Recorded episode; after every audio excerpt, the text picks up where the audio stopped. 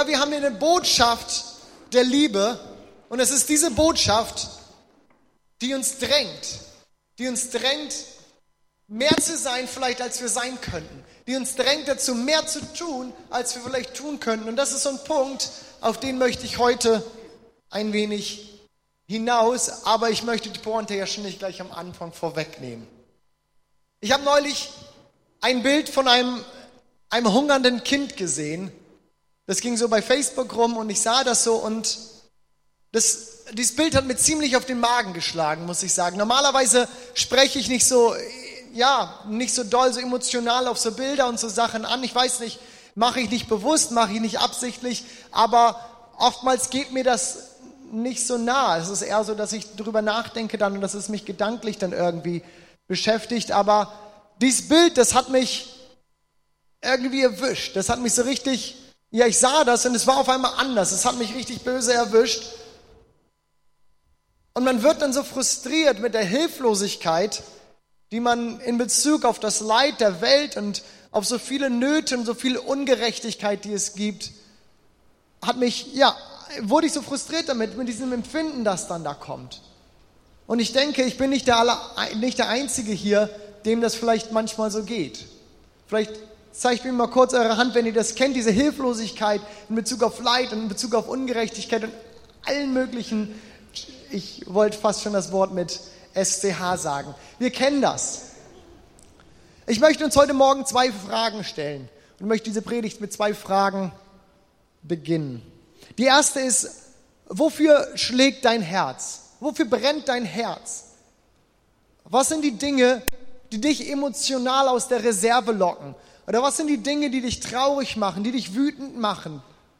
Oder die dich ja vielleicht auch glücklich machen, aber was sind diese Dinge, für die dein Herz schlägt? Und meine zweite Frage an uns heute Morgen ist, was ändert das an meinem Leben? Was macht das für einen Unterschied? Oder macht das überhaupt einen Unterschied? Ich werde nachher nochmal auf diese Fragen wieder zurückkommen. Doch zunächst möchte ich uns ja ganz anders nochmal mit in diese Predigt reinnehmen und noch ganz woanders starten und uns ein paar Biografien erzählen, ein paar Geschichten, ein paar Leute, ein paar Menschen vorstellen. Und die erste Person, die ich uns heute Morgen vorstellen möchte, ist Nehemia. Ein, ja, vielen von uns nicht ganz unbekannter. Und Nehemia lebte zu einer Zeit, die nicht unbedingt die Blütezeit Israels war. Israel war vor einer Weile von den Babyloniern ja überrannt worden, kann man so sagen. Sie waren eingenommen worden. Jerusalem lag völlig in Schutt und Asche. Und Nehemia wird uns in diesem Buch Nehemia im ersten Kapitel vorgestellt als der Mundschenk des babylonischen Königs Nebukadnezar. Und in dieser Situation, das ist der Kontext, den wir haben, das ist das, was wir wissen. Wir haben also diesen Mundschenk hier, wir haben ein zerstörtes Jerusalem, wir haben ein ja abgeführtes Israel. Und dann passiert Folgendes. Ich lese aus Nehemiah 1, den Vers 1. Ihr dürft heute mal sitzen bleiben, weil da kommen einige Verse, weil wir einige Geschichten haben. Ihr macht dann so den hoch und runter. Ähm, ich weiß, dass wir alle das Wort Gottes schätzen. Normalerweise stehen wir dazu auf, wenn wir es lesen. Heute dürft ihr sitzen bleiben. Ich lese aus Nehemiah 1, Vers 1. Es geschah im Monat Kislev des 20. Jahres, als ich in der Festung Susa war. Da kam äh, Hanani, einer meiner Brüder, mit einigen Männern aus Juda. Und ich fragte sie, wie es den Juden erginge, den Entronnen, die aus der Gefangenschaft zurückgekehrt waren, und wie es Jerusalem ginge. Und sie sprachen zu mir, die Entronnen, die zurückgekehrt sind aus der Gefangenschaft, sind dort im Lande in großem Unglück und in Schmach. Die Mauern Jerusalems liegen zerbrochen und seine Tore sind mit Feuer verbrannt. Als ich, Nehemia, aber diese Worte hörte, setzte ich mich nieder und weinte und trug Leid tagelang und fastete und betete vor dem Gott des Himmels. Schon krass, oder? Man muss davon ausgehen, dass Nehemia Jerusalem noch nie vorher gesehen hatte. Und es war auch keine Überraschung, auch für ihn eigentlich keine Überraschung, dass es nicht sonderlich gut um Jerusalem stand. Schließlich war Israel überrannt worden, Jerusalem war eingenommen worden. Doch dann kommt dieser Bericht, diese Männer aus Juda, diese Männer, die aus, ähm, aus Jerusalem gerade gekommen waren, kommen zu ihm und berichten ihm davon. und Nehemia klappt emotional völlig zusammen. Es haut ihn total aus den Socken. Und gut, man kann jetzt sagen, Nehemia hatte allen Grund irgendwie zu sagen, ja, das ist auch schon eine schlimme Lage, in der Jerusalem da ist. Ich werde das mal mit auf meine Gebetsliste setzen. Ich werde vielleicht mal eine Sammlung machen. Ich kann ja mal mit meinem Hauskreis rumsprechen und fragen, ob wir irgendwie eine Kollekte einsammeln wollen. Und dann können wir ja was spenden an Jerusalem. Vielleicht können wir eine Türzage ersetzen oder sowas. Irgendwie will ich ja meinen Beitrag auch dazu leisten. Das ist nicht gut, wie das da gerade ist. Nehemiah hätte allen Grund gehabt. Er war fernab in Babylon. Er war dort, er hatte dort seinen Job. Er machte das, wozu er, ja, gebeten wurde zu machen. Er war dort der Mundschenk. Aber die Geschichte geht anders weiter. Und sie geht sehr beeindruckend weiter, wie ich finde. Dieser Mundschenk, so eine Art, ja, wenn wir das übersetzen wollten in heute, wir haben ja, also ich habe keinen Mundschenk, ich weiß nicht, wie euch das geht. So ist das manchmal ein bisschen schwierig, so für sich zu übersetzen. Was heißt das also? Man muss sich das, ja, vielleicht ganz salopp gesagt vorstellen, wie so eine Art Oberkellner, der für den König da war und ihm alles irgendwie so ein bisschen vorkosten musste, das, was ihm an Essen gegeben wurde, ob das denn wirklich auch vertrag, äh, verträglich war. Und jetzt geht es nicht nur darum, so, das schmeckte besonders gut und nur so ein bisschen gut. Das ging schon um mehr. War das vergiftet? War das irgendwie nicht verträglich? Wie geht's dem Mundschenk? Wenn es ihm lange gut geht danach, dann kann ich das auch essen. Wenn nicht, dann nicht. So war das schon eine verantwortungsvolle Aufgabe. Aber es war jetzt auch nicht so der Job. Und es war jetzt auch nicht so sonst was. Wir haben also diesen Mundschenk, diese Art Oberkellner. Und wir lesen weiter, dass er ja, zum König geht und so innerlich so einen Auftrag verspürt. Und dann geht er zu diesem babylonischen König und wir lesen Folgendes. Gefällt es dem König und hat den Knecht Gnade gefunden vor dir, so wolltest du mich nach Juda reisen lassen, in die Stadt, wo meine Väter begraben sind. Wozu? Damit ich sie wieder aufbaue.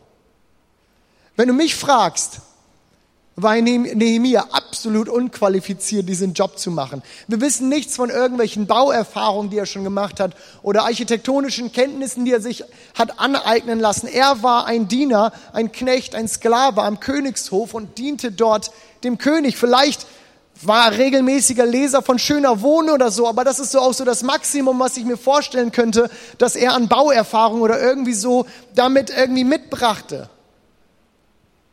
Also ein Mundschenk zum Städtebauer? Wirklich? Ja, wirklich. Gott schien sich da überhaupt nichts bei zu denken. Gott schien da überhaupt kein Problem mit zu haben. Und er legt dem Nehemia diese Last für Jerusalem aufs Herz. Und Nehemia verstand, diese Last zu lesen. Er nahm sich der Lage Jerusalems an. So aussichtslos und so verrückt diese Idee auch irgendwie klingen konnte, dieser Mundschenk ging und sagte, ich baue die Stadt wieder auf. Ich finde das beeindruckend. Ich finde das echt stark. Aber gehen wir mal weiter. Ich habe ja gesagt, ich will uns ein paar Personen vorstellen. Die nächste Person, die ich uns vorstellen möchte, ist David. David auch jemand, der nicht so ganz unbekannt ist. Das ist oftmals mit Personen aus der Bibel so. Die sind uns als Gemeinde nicht so ganz unbekannt, aber trotzdem, passt mal auf. David war ein Hirtenjunge aus Bethlehem. Er war nicht gerade die große Nummer in seinem Dorf. Wir lesen sogar davon, dass als sein Vater gebeten wurde, äh, Samuel, der kam ähm, und den König salben oder den König suchen wollte, als er gebeten wurde, dass sein Vater bitte alle seine Söhne irgendwie vorführt, damit Samuel die angucken kann, dass er David einfach auf dem Feld vergaß. David. Ach ja, da war ja auch noch einer. Das war der Kleine, der, der da draußen auf dem Feld ist. Rein menschlich betrachtet, ein kleiner Hirtenjunge vom Land. Wir wissen, dass er gut ausgesehen haben soll, eine gute Figur gehabt hat. Aber halt ein kleiner Hirtenjunge vom Land. Israel war mal wieder in keiner sonderlich tollen Situation in dieser Zeit, als David lebte. Die Philister waren mal wieder ins Land eingefallen und unter den Philistern war ein Riese, so eine Art Rambo, so eine Art Kampfmaschine, die wirklich ganz, die ganze Armee irgendwie in Schach hielt. Wer immer ihn sah, floh und hatte große Angst, sagt die Bibel. Und nun kam es so, dass gerade zu dieser Zeit unser kleiner Hirtenjunge seinen großen Brüdern, die ja auch Soldaten waren, seinen großen Brüdern Essen aufs Schlachtfeld bringen sollte. Und genau zu dieser äh, Zeit tauchte Goliath wieder auf und er machte sich über Israel lustig. Alle zuckten zusammen, alle traten Schritt nach hinten. Und David traute seinen Augen nicht. Wer ist dieser, so lesen wir in der Bibel, wer ist dieser unbeschnittene Philister, der das Herr des lebendigen Gottes verhöhnt? fragte er und dieser kleine Hirtenjunge lässt sich zum König bringen, lässt sich zu Saul bringen und pass mal auf, jetzt wird's richtig cool. Jetzt kommt unser kleiner Hirtenjunge und die Bibel sagt, er wusste noch nicht mal, wie man mit einem Schwert umgeht, weil er nie eins in der Hand gehabt hat. Und er sagt zum König, seinetwegen Goliaths wegen lasse keiner den Mut sinken, denn dein Knecht wird hingehen und wird mit diesem Philister kämpfen. Wie viel unqualifizierter könnte man sein? Wie viel schlechter vorbereitet für diesen Job könnte man sein? Will man meinen. Ich denke, wir kennen das Ergebnis. Wir wissen, wie diese Geschichte weitergeht. Ich lese uns mal aus 1 Samuel 17, Vers 48 und folgende. Als sich nun der Philister aufmacht und inzwischen ist es so passiert, dass der König eingewilligt hat, gesagt, ja mach mal, mach mal. Als sich nun der Philister aufmacht und daherging und sich David nahte, lief David eilends von der Schlachtreihe dem Philister entgegen. Er, er lief Goliath entgegen. Und David tat seine Hand in die Hirtentasche und nahm einen Stein daraus und schleuderte ihn und traf den Philister an die Stirn, dass der, Stirn, äh, dass der Stein in seine Stirn fuhr und er zur Erde fiel auf sein Angesicht. Stark, oder? David konnte die Ungerechtigkeit nicht mit ansehen, dass das Volk Gottes verspottet wurde. Und sein Vertrauen in Gott war so groß, dass er sich erstmal überhaupt keine Gedanken darum machte, was passieren könnte. Nein, sein Vertrauen war so groß, dass er es einfach anpackte. Egal wie gefährlich, egal wie aussichtslos der Job vielleicht war. Oder nehmen wir uns Jeremia. Wir kennen Jeremia als so den Propheten. Jeremia, aber auch jeder Prophet hat mal klein angefangen. Auch hier wieder keine Sternstunde Israels. Ich habe mich so ein bisschen gefragt, was eigentlich die Sternstunden Israels waren, weil egal in welche Geschichte ich reingucke, irgendwie ist es nie so richtig gut um Israel bestellt. Und vielleicht ist genau das, passt das aber auch genau in dieses Schema, was, ähm, ja, was ich uns hier heute Morgen auf, äh, auf, aufmale. Wie viel qualifizierter oder unqualifizierter könnte man irgendwie sein? Gut, aber gehen wir zurück zu dieser Geschichte. Wieder keine Sternstunde. Das Volk Israel hatte Gott den Rücken äh, abgewandt und war völlig ja, völlig abgedreht. Es heißt, dass der König und selbst die Priester und die Propheten und die Propheten, die, die doch immer irgendwie so, ja, Gericht gesprochen haben und alle wieder korrigiert haben, selbst die Propheten haben anderen Göttern gedient. Irgendjemand musste also kommen, musste dieses Land, musste Israel wieder zur Vernunft bringen, musste sie korrigieren, musste, ja, was auch immer, aber musste sie wieder zurück auf den richtigen Weg bringen. Und dann spricht Gott jemanden an. Er spricht Jeremia an, einen Jugendlichen, und geht davon aus, dass er vielleicht so 20 Jahre alt gewesen ist. Und er bittet ihn, wer von euch ist 20 Jahre? So um den Dreh. 21. Edu, du bist keine 20, du wärst gerne 20, aber du bist kein... Gut, wir wissen ungefähr, wie viel 20 Jahre. So ungefähr 20 Jahre. Und er bittet ihn, den König und die Priester, und die Propheten öffentlich zurechtzuweisen. Ich weiß nicht, wie dir das heute gehen würde, wenn irgendwie so das Wort Gottes kommt und sagt, du, dich will ich jetzt gebrauchen und ich will, dass du hingehst und dass du all die Großen, all die Mächtigen öffentlich zurechtweist. Und es ist ja nicht so, dass die dann sagen, ach, es ist mir doch egal, habe ich nichts von mitgekriegt. Damals war das ein richtig gefährlicher Job. Das hat man nicht mal ebenso gemacht. So war Jeremias Reaktion irgendwie klar. Er sagt, Jeremia 1,6, ach Herr, Herr, ich tauge nicht zu predigen. Auch interessant, oder? Er sagt erstmal, ich tauge nicht zu predigen, ich bin zu jung. Doch Gott antwortet, sage nicht, ich bin zu jung, sondern du sollst gehen, wohin ich dich sende und predigen alles, was ich dir gebiete. Was für eine Ansage. Wieder setzt Gott auf eine Person, die die Menschen ganz sicher nicht auf dem Schirm gehabt haben. Und was ich an dieser Geschichte jetzt interessant finde, diese Person, die Gott anspricht, hat sich selbst auch nicht auf dem Schirm gehabt. Die hat sich selbst auch selbst auch nicht an sich geglaubt. Ich bin zu jung, ich kann nicht predigen, was soll ich da machen? Kannst du nicht irgendjemand anders suchen? Wir könnten hier noch eine ganze Weile weitermachen, aber ich glaube, dann müsstet ihr alle irgendwie so euren Backofen zu Hause wieder ausmachen. Ich glaube, wir könnten hier noch eine ganze Weile weitermachen, weil die Bibel ist voll von solchen Geschichten. Wir könnten mit Noah weitermachen, ein Landwirt, den Gott zum Schiffsbauer macht und damit zum Erhalter der Menschheit und aller Tiere. Was war seine Qualifikation? Er war nicht sonderlich begabt. Es war nicht sein Können. Die Bibel sagt in 1. Mose 5,9, Noah war ein frommer Mann und ohne Tadel zu seinen Zeiten er wandelte mit Gott. Alles, was die Bibel uns sagt. Und Gott gibt einem, ihm eine Aufgabe, die vor ihm so noch nie irgendjemand getan hat. Never been done. Und er soll es jetzt tun. Der Landwirt zum Schiffsbauer. Und dieses Schiff, und wenn ich jetzt über diese Geschichten rede, dann kommt ja so ein bisschen dieses, das sind unqualifizierte Leute, die Gott irgendwie erwählt.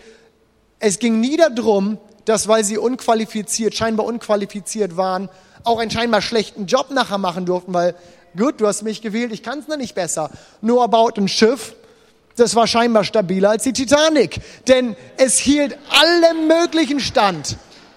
Oder Nehemiah, er baute eine Mauer und wir sehen, wie er schafft, das ganze Volk irgendwie wieder zu ein, zusammenzubringen und sie bauen diese Stadt auf. Wenn wir von David lesen, ja, dieser kleine Hirtenjunge, er wird nachher der König. Er wird den, auf den selbst Jesus sich zurückbezieht und sagt, das ist mein Vorvater. So ist es nicht, dass dieses Unqualifizierte irgendwie eine Entschuldigung dafür war, dass es jetzt schlecht werden durfte. Nein, das nicht. Und diese Bibel ist voll von diesen Geschichten. Was haben all diese Geschichten gemeinsam? Ich habe es so ein bisschen schon vorweggenommen. All diese Personen waren scheinbar unqualifiziert für den Job und Gott gebrauchte sie trotzdem oder vielleicht auch gerade deswegen. Es wirkt fast wie so ein Prinzip Gottes, dass er genau so seine Auswahl trifft, nach dem Motto, einfach kann jeder. Ich verherrliche mich darin, dass ich das Unmögliche möglich mache. Und wie viel mehr kommt genau dieser Aspekt doch zum Tragen, wenn wir scheinbar so unqualifiziert sind, dass wir uns nicht am Ende den Ruhm selber einheimsen können. Das Geringe vor der Welt und das Verachtete hat Gott erwählt. Das, was nichts ist, damit er zunichte macht, was etwas ist, damit sich kein Mensch vor Gott rühme. So drückt es Paulus später in seinem Brief an die Korinther aus. Und das spiegelt, so muss ich sagen, das spiegelt sich echt durch diese ganze, durch die ganze Menschheitsgeschichte, durch die ganze Geschichte auch mit seinem Volk wieder. Denn warum wählte Gott Israel aus als das Volk, dem er sich als Gott offenbaren wollte, als das Volk, durch das alle anderen Völker gesegnet werden sollten?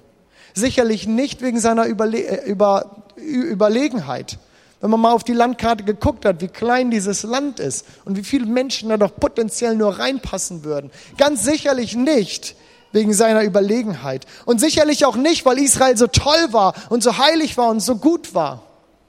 Ich erinnere uns nur an Abraham, als du den Vater von diesem, diesem, diesem Land, diesem Volk, der seine Frau, als er zum Pharao kommt und merkt, der findet die irgendwie toll, von seiner Frau einfach sagt, das ist meine Schwester und überlässt sie dem Pharao, weil er Schiss hat um sein Leben. Denn so fing das Ganze an.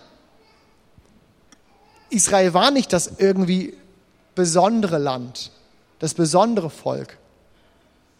Nein, Gott erwählt es, gerade weil es vielleicht zu klein war. Gott erwählt es vielleicht gerade, weil es nicht protzen konnte mit seiner Größe. In Israel selbst erwählt Jesus, äh, erwählt Gott nachher ein kleines Dorf, aus dem ein Retter hervorgehen sollte. Micha 5, Vers 1. Und du, Bethlehem Ephrata, du sollst, du bist klein unter den Städten in Juda. Aus dir soll der kommen, der in Israel Herr sei, dessen Ausgang von Anfang und von Ewigkeit her gewesen ist. Und dann gehen wir weiter in der Geschichte und dann sucht er sich eine verlobte arme Frau und meint, dass durch diese Frau Gott auf die Erde kommt. Und dann steckt er diese Frau mit ihrem Verlobten in einen Stall und lässt dort den Sohn Gottes zur, Erde, äh, zur Welt kommen. Das scheinbar Unqualifizierte, das, was wir nicht auf dem Schirm hätten, das nimmt Gott Und er macht etwas daraus. Denn es ist nicht unsere Größe, es ist nicht unser Können, es ist nicht unser Ansehen, auf das Gott irgendwie angewiesen ist. Das spielt für ihn überhaupt keine Rolle. Gott liebt es. Und ich wiederhole das gerne nochmal, diesen Satz. Er liebt es, das Unmögliche möglich zu machen. Und er liebt es, das scheinbar Unbrauchbare zu gebrauchen. Darauf ist das Reich Gottes aufgebaut. Das ist dieser Senfkorn. Und ich greife hier ein Gleichnis von Jesus auf, das zum großen Baum wird. Dieser kleinste der Körner. Und wenn er aufgeht, wächst ein Baum heraus. Wisst ihr was? Für mich ist das gute Nachricht. Für mich ist das gute Nachricht, dass Gott das scheinbar Unbrauchbare gebrauchen will. Gott sucht nicht irgendeinen Superhelden, der all sein Krams schon zusammen hat. All die Biografien, die wir gerade gelesen haben, die sollten uns genau das Gegenteil eigentlich beweisen. Aber wenn ich uns das so aufgemalt habe, wenn ich uns das so erzählt habe, dann stellt sich natürlich die Frage, und das ist eine berechtigte Frage, worauf aber kommt es dann an? Wonach sucht Gott? Was braucht er? Was will er? Und ich möchte da nochmal in eine Geschichte zurückgehen, ja, die wir zum Teil gerade schon angeguckt haben. Und das ist, das ist die Berufung von David zum König. Dort kriegen wir nämlich einen ganz klaren Hinweis darauf, was Gott sucht. In 1. Samuel 16, Vers 7 heißt es, als Gott ähm, Samuel sagt, wen er zum König aussuchen soll. Und ihm werden da gerade all diese tollen Männer vorgeführt und gezeigt. Und er hat die volle Auswahl. Und Gott sagt zu ihm, ein Mensch sieht, was vor Augen ist. Der Herr aber sieht das Herz an. Das, was Gott von uns braucht, ist ein ungeteiltes Herz für ihn. Das, was Gott von uns sucht, ist ein Herz ihm zugewandt. Ein Herz, das aufrichtig ist Gott gegenüber. Ich glaube, wir verheddern uns manchmal viel zu sehr in den Dingen, die doch irgendwie sein müssten. All die Dinge, die wir können müssten, damit Gott uns gebraucht. All die Dinge, all die Regeln, die wir halten müssten, eigentlich dieses und jenes, was wir noch in den Griff kriegen sollten. Und überhaupt, wenn ich demnächst mal irgendwie wieder mehr Zeit habe, dann kann ich mich dem dann auch mal widmen. Aber nein, Gott sucht dein Herz. Wenn ich mir David anschaue, dann brannte in David ein Eifer für die Sache Gottes. Er sah das Unrecht, er sah in diesem Fall, dass das Volk Gottes verspottet wurde und er konnte das nicht einfach so stehen lassen. Nehemia brach es das Herz, als er den Zustand Jerusalems sah, der Stadt, die dem Volk Gottes doch irgendwie Identifikation gab. Und auch Nehemia, äh, äh, Jeremia oder auch Noah, sie ließen sich in den Auftrag Gottes mit reinnehmen und es begann in ihnen zu leben. Der Auftrag, der, der Gott, den Gott in ihnen reingab, er wurde zu ihrem Auftrag und sie lebten das.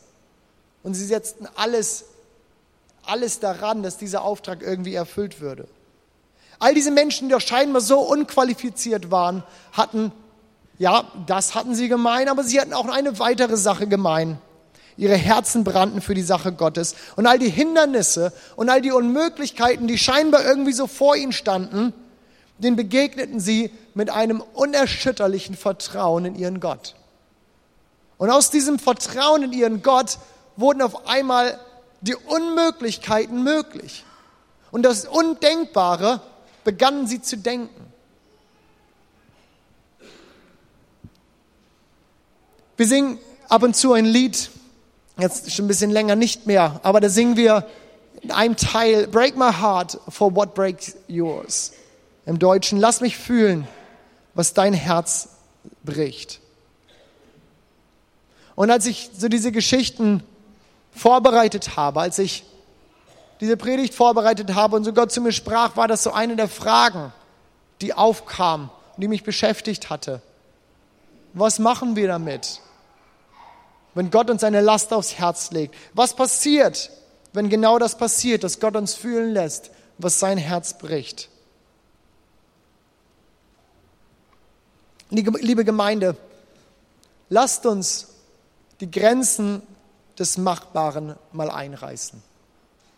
Lasst uns die Grenzen des Machbaren mal einreißen und schauen, was möglich ist. Wo sind unsere Davids? Wo sind unsere Nehemias? Wo sind unsere Jeremias? Wo sind unsere Noahs?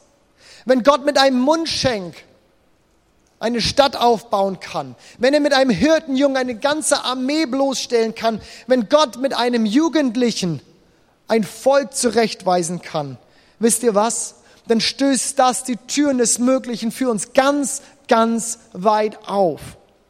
Deswegen möchte ich die Frage, die ich uns am Anfang gestellt habe, nochmal stellen. Wofür brennt dein Herz? Was hat Gott dir aufs Herz gelegt? Was sind die Leidenschaften, die in dir brennen? Was sind die Dinge, die dich nicht loslassen, die dich emotional aus der Reserve holen? Und wer sagt, dass du nicht der Richtige bist, um hier etwas zu bewegen? Wer sagt, dass du nicht der Richtige bist, um hier eine Welle loszutreten? Ich glaube, wir sind manchmal viel zu sehr ja gehindert und wir sind, wir sind gebunden von dem, von dem Denken, das ist für mich unmöglich. Und ich muss dir heute Morgen was sagen. Das stimmt. Es ist für dich unmöglich. Es war für einen Mundschenk unmöglich, eine Stadt aufzubauen. Es war für einen Jugendlichen unmöglich, ein Volk zurechtzuweisen. Aber wenn Gott dir etwas aufs Herz legt, wenn Gott dir eine Leidenschaft ins Herz legt, ich möchte sagen, dann ist nichts mehr unmöglich. Dann sind die Grenzen des Möglichen verschoben und sie sind rausgeschoben ganz weit, dass wir sie nicht mehr sehen. Und ich glaube daran. Ich glaube daran, ganz, ganz ehrlich.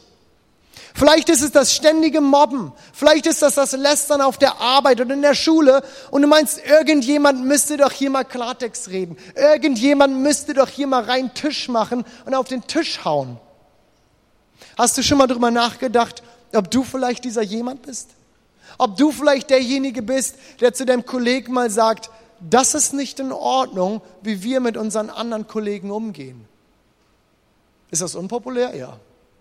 Machst du dir damit Freunde? Ich kann es dir nicht versprechen. Aber hast du dir mal überlegt, ob du vielleicht dieserjenige bist?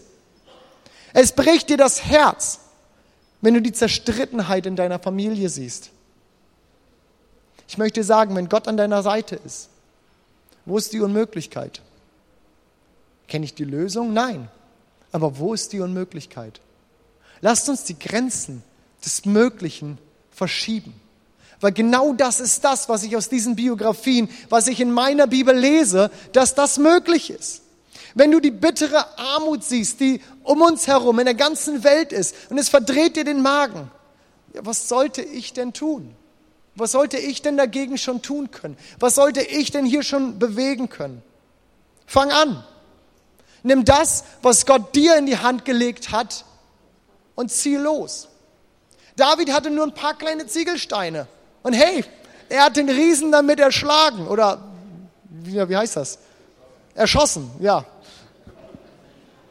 Wer sagt das, was du hast, dass das, was du hast, dass das nicht was bewegen könnte? Kannst du abschätzen, was mit dem, was Gott dir in die Hand gelegt hat, was damit möglich ist? Ich will behaupten, es ist uns unmöglich, das irgendwie abschätzen zu können. Das kriegen wir nur raus, wenn wir losgehen. Erst wenn wir losziehen, dann kriegen wir mit, was diese paar kleinen Ziegelsteine, äh, Ziegel, Kieselsteine, wo Ziegelsteine können wir eine ganze Menge. Stell dir mal vor, der hätte nur Kieselsteine und wir haben Ziegelsteine. Was können wir damit? Ja, aber ganz ehrlich, ich glaube manchmal, das ist so. Wir haben Ziegelsteine und er hatte nur Kieselsteine. Das, was wir an Möglichkeiten haben, hier in Deutschland, hier in diesem Land, hier in dieser Gemeinde, das sind mindestens Ziegelsteine. Warum fangen wir nicht an, die zu benutzen? Warum glauben wir nicht, dass alles möglich ist, wenn Gott an unserer Seite ist? In unserem Visionsstatements als FCB haben wir das formuliert und da sagen wir, dass wir von einer Kirche träumen, die sichtbar Verantwortung in der Gesellschaft übernimmt. Und für mich fängt das genau hier an. Wenn wir das so formuliert haben, dann fragt man sich ja manchmal, ja, was, mein, was soll das denn? Was meinen wir denn damit? Das fängt für mich genau hier an. Wir werden als Kirche nur sichtbar sein, wenn wir als Einzelne sichtbar werden und wenn wir in unserem Umfeld, in unserer Nachbarschaft, auf unserer Arbeit, in unserer Schule das tun, was Gott uns aufs Herz legt. dass wir den Dingen nachgehen, wo wir merken, hier schmerzt mein Herz, weil das nicht korrekt ist. Meine Ermutigung ans heute Morgen. Lass uns das Mögliche mal möglich sein lassen und lass uns nach dem Unmöglichen greifen und vergessen, was das alles heißen könnte. Vergessen, was das bedeuten könnte für uns.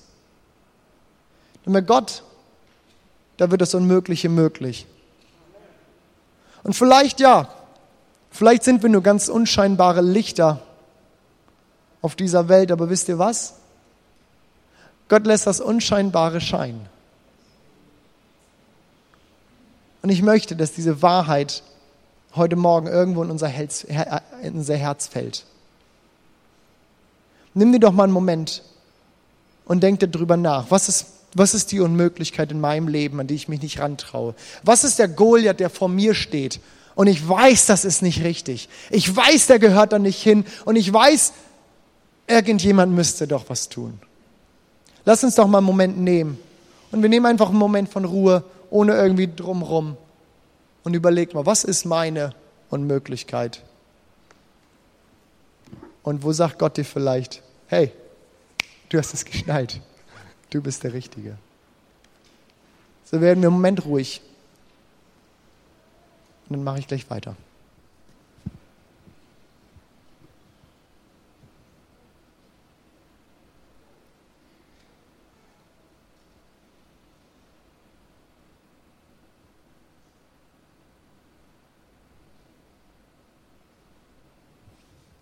Vater, ich bitte dich, dass du uns Glauben schenkst, den Bereich des Möglichen zu verlassen und nach dem Unmöglichen zu greifen. Dass du uns Vertrauen schenkst, dass dort, wo wir uns dem Goliath stellen, dass unsere kleinen Steine ausreichen. Ich bitte dich, dass du uns Gnade schenkst, die Dinge, das Umfeld, in das du uns gestellt hast, dort Verantwortung zu übernehmen und zu sagen, nein, ich habe einen Gott, mit dem ist alles möglich. Und deswegen werde ich jetzt hier hingehen und ich werde dort, wo ich bin, dort, wo Gott mich hingestellt hat, ich werde das verändern. Jesus, ich bitte dich, dass du dieses Vertrauen in unser Herz schenkst, dort, wo es uns manchmal fehlt. Und wir die Möglichkeit der Unmöglichkeit beginnen zu glauben. Amen. Wisst ihr, diese, diese Botschaft, äh, je länger ich darüber nachgedacht habe, je länger ich da mich mit beschäftigt habe, merke ich, wie zentral diese Botschaft durch das ganze Evangelium, durch die ganze Bibel sich zieht. Denn ist sie nicht auch irgendwo die zentrale Botschaft Jesu? Das Fehlerhafte? Das Unqualifizierte, das er trotzdem wählt? Bin ich nicht der Fehlerhafte? Die Bibel nennt es auch den Sünder, der Fehlerhafte, den Gott erwählt hat und den er zu einem neuen Menschen gemacht hat. Ich möchte zum Ende dieser Predigt auch auf diesen Punkt noch eingehen, weil ich glaube, es ist wichtig für jeden von uns, immer wieder zu hören. Du bist nicht Christ, und Kind Gottes, weil du so toll bist. Du bist Kind Gottes, weil Gott dich dazu gemacht hat. Wir sind die Unqualifizierten. Wir sind die Fehlerhaften. Wir sind die eigentlich Unbrauchbaren, weil ja, wir sind in Sünde verstrickt. Und jeder von uns ist fehlerhaft und Sünder. Und wir kriegen unseren Krams nicht zusammen. Aber dann kommt Gott und sagt, ich mache alles neu und ich nehme das, was da ist, und ich mache etwas Neues draus. Das ist die Message, das ist die Botschaft, das ist die Botschaft der Liebe, wie wir vorhin gesungen haben, auf die ich mich stelle, auf die wir uns als Gemeinde stellen. Und wenn das nicht so wäre, Leute, wir hätten ein großes Problem. Aber wir wissen, dass Gott es ist, der uns erwählt hat. Wir wissen, dass Jesus da ist, dass er für uns am Kreuz gestorben ist, dass er, dass er alles neu gemacht hat und den Zugang zu Gott, dem Vater, wiederhergestellt hat. Und ich möchte mich jetzt an diejenigen von euch wenden, die, ja, der du vielleicht hier sitzt und sagst, das ist ja alles schön und gut, aber diesen Gott, von dem hier sprecht, dieser Jesus, von dem du hier redest, den kenne ich nicht. Ich habe von ihm gehört, aber ich kenne ihn eigentlich nicht. Und ich möchte dir sagen, dass dieser Jesus, dass er dich liebt. Und ich hatte,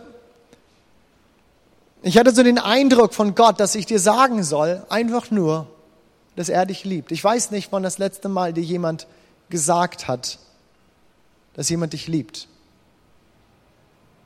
Jesus kennt die dunkelsten Seiten deines Lebens. Er kennt alles von dir. Jeden Moment deines Lebens hat er gesehen. Und in all diesem Wissen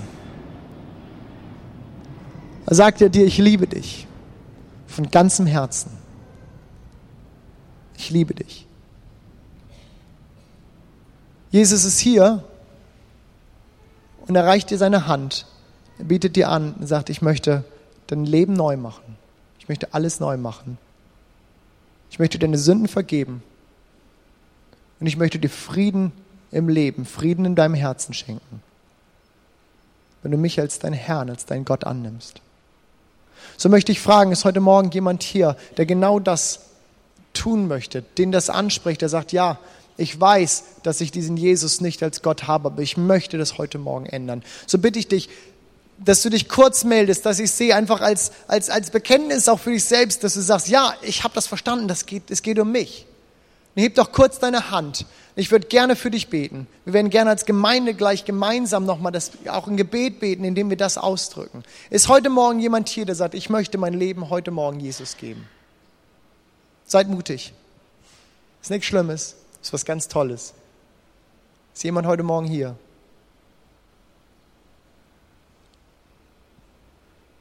Lass uns als Gemeinde das Gebet sprechen, das wir an dieser Stelle immer sprechen. Das Gebet, in dem wir uns selbst Gott anvertrauen, unser Leben Gott geben. Das Übergabegebet. Und ich lade euch ein, dass ihr vielleicht dazu aufsteht heute mal. Dass wir sagen, dieses Gebet, wir wollen das ganz bewusst sprechen. Und Vielleicht nimmst du es auch einfach als Bekenntnis oder als Gebet für dich selber, dass du sagst, das, was ich heute Morgen gehört habe, das, was mich angesprochen hat, ich möchte das festmachen. Und dieser Jesus, ich mache das ganz neu wieder fest. Er ist Herr in meinem Leben und das, was er mir aufs Herz legt, das möchte ich ungeteilt, dem möchte ich ungeteilt folgen. Wir beten, Jesus, ich danke dir, dass du heute zu mir gesprochen hast. Ich habe erkannt, dass du mein Leben bist. Ich will, dass du von nun an Herr in meinem Leben bist und danke dir für deinen Tod am Kreuz, durch den ich Vergebung finden darf. Bitte komm in mein Herz und sei mein König, mein Herr und mein Retter. Ab heute lebe ich als dein Kind, frei von aller Sünde und folge dir nach bis ans Ende meiner Tage. Amen. Amen. Der Herr segne dich und behüte dich. Der Herr lasse sein Angesicht leuchten über dir und sei dir gnädig. Der Herr hebe sein Angesicht über dich und gebe dir Frieden. Amen.